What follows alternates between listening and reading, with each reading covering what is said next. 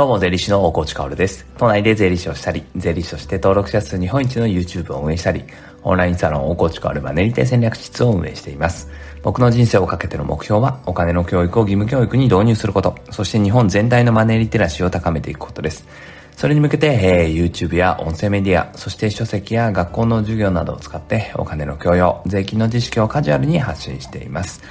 さて、皆さんいかがお過ごしでしょうか、えー、今日はね、3月3日の朝これを撮っているんですが、ああ、3日か。じゃあ、ひな祭りなんですね、今日はね。えー、まあ、男のね、僕にとってはあんまり関係のないものなのかもしれないですけど、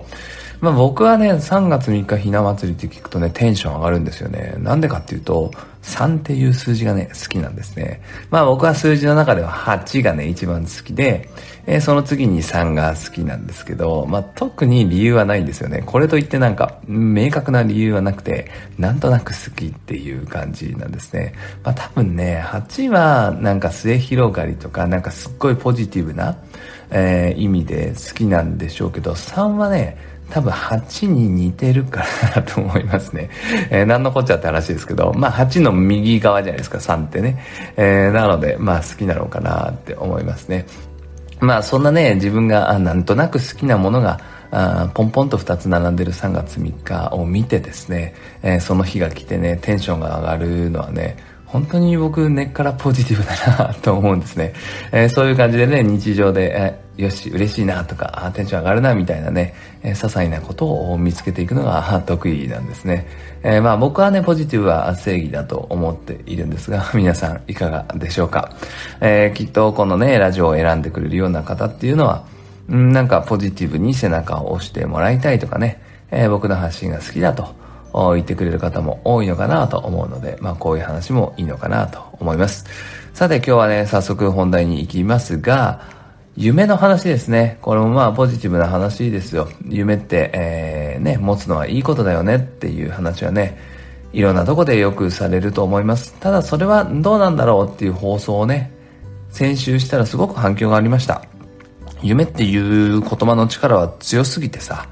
うんやっぱり、やっぱりこの夢を持たなきゃいけないみたいな圧力っていうのもちょっとあったりする。壮大なものをね、しかもね、えー、でも夢っていうのは壮大じゃなくても今日やりたいこと、1週間後にやりたいこと、1年後にやりたいこと、これも十分夢だよと。夢をやりたいことっていうものに、えー、言い換えるといいんじゃないのっていう話をしたんですね。そしたら反響があったので今日は夢つながりでもう一本という形ですね。ただ今日は壮大な夢の方の話をします。別に壮大な夢の方を持てというわけではなくて、それを見つけるまでにはめっちゃ時間かかったよっていう話ですね。だから今まだ見つかってない人も、ああ、そうなんだ、そう簡単には見つからないよねっていう話を、話だと思ってね、えー、こう肩肘張らずに聞いてほしいなって思います。僕の夢、うん、やりたいこと、まあ一生をかけての目標っていうのは、日本のお金の教育を変えるっていうことですね。えー、これをね、言うとね、すごいですねって言ってくれる人たくさんいるんですよ。それで、最近はちょっとずつこう前に進んでる感じがあるからあそれを見てさらにすごいですねって言ってくれる人もいるとでもこれってなんか明確に固まったのはもうここ最近の話でもう本当にこの1年以内の話なんですよね僕は38歳だからそれまでは37年間は全然なんですよ。全然こうなんか壮大な夢なんてなかったわけですよね。だから全然焦んなくていいですし、別に僕より年上の方っていうのも壮大な夢がなかったとしてもね、もう全然焦んなくていいですし、それは人それぞれのやりたいことなので、僕はふとした、ふとした瞬間にね、こう、お金の教育変えなきゃいけないよなって思っちゃったからね、あ必要だよなって思っちゃったから今やってるだけで、まあそう簡単にね、こういう大きなものっていうのは見つからないんよなって思います。自分を振り返っても思いますね。僕はなんかタイミングとかいろいろなものがあって、たまたま見つかっただけだからね。そんな僕のこの壮大な夢ですね、えー、叶うかどうかわからない。でも全力を尽くそう。一生をかけて全力を尽くそうと思ってるこの夢ですね。どうやって見つけたのかっていうのをね、一部始終を紹介したいと思います。まあ振り返ることというか遡ることを何十年。まあ僕は生まれてこの方、まあ、物心ついた時からですね、有名になりたかったんですよ。なんか目立ちたがりやすぎて、僕は有名になりたいぞと。な、その形は、うん、何でもいいと。芸能人でも、ミュージシャンでも、サッカー選手でも何でもいいと。まあ、とにかく目立ちたいから、まあ、将来きっと目立てるんだろうなっていう、うん、謎の自信を持ってですね、えー、まあ、幼少期生きていて、まあ、それで僕は名古屋出身だから、じゃあ目立つためには東京だって言って東京に出ようとするわけですけど、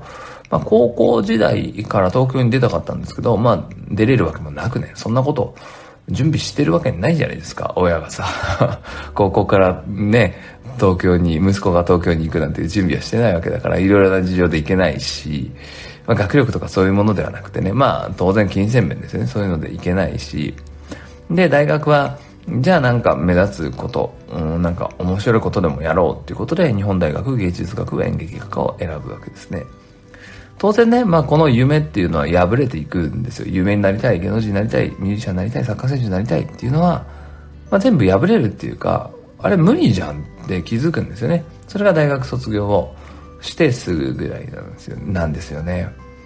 で、じゃあ僕何しようかなって思った時に、なんかすごそごと名古屋帰るわけにもいかないしさ、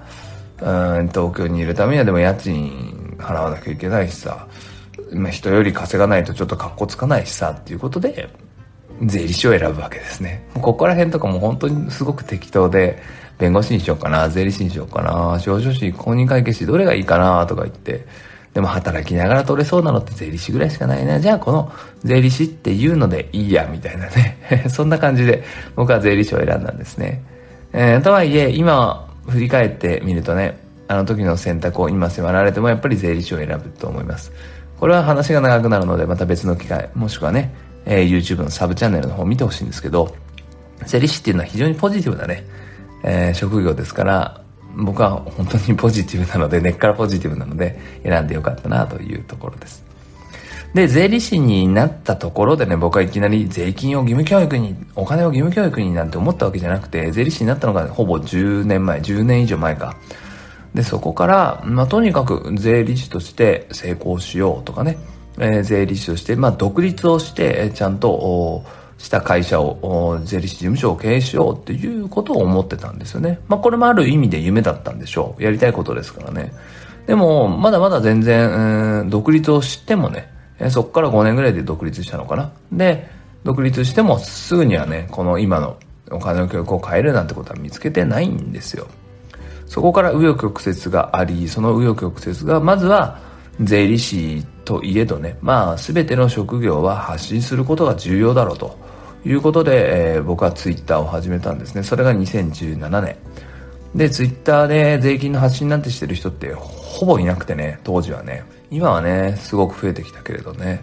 だから税金の発信っていうのは本当にありがたがられたんですよね。ありがとうって言ってくれる人が多くて。ああ、これってすごいなとクライアントに価値提供してお金をいただくのもそうだけど、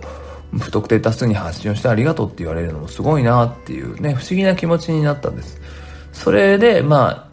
ツイッターでのフォロワーが伸び、影響力ができ、本を出さないかと言われ、本を出す。その本が、まあ、通称フリーランス税本という今日本の歴史上一番売れてるであろう本ですね。税金、あ、一番売れてるであろう税金本ですね。えー、これが今15万部売れていて、で、これを作る過程でね、やっぱりフリーランスとか税金弱者にリサーチをするわけです。その時に税金の知識があまりにもない日本人を見て愕然とするわけですよね。そしてその大きな大きな理由は教育だってことに、えー、気づく。教育でお金の税、知識、税金の知識を奪っている日本は、それは税金弱者が生まれるよね、この構造はいけないよねって思うわけですね。でもそれでもまだ税金を義務教育にって僕は思ってたんですよね。でね、まあお金の教育を義務教育にって思ったのはどのタイミングかもうあんまり覚えてなくてね。うん、なんか YouTube でいろいろやってみたり、発信を強化したら、あそこにたどり着いたっていう感じですね。それで、オンラインサロンを作ったのが10ヶ月前なので、僕の壮大な夢が固まったのは10ヶ月前なんだよね。えー、だから、こんなものはなかなか見つからないと思うし、見つかった僕はラッキーだと思う。まあでも何が言いたいかというと、夢っていうのは本当に人それぞれだし、やりたいことそのものだから小さいも大きいも関係ないんだよね。なのでそれを大切に生きていくのが重要かなと思います。参考になれば幸いです。それでは素敵な一日を最後まで聞いてくれたあなたに、幸あれ。じゃあね。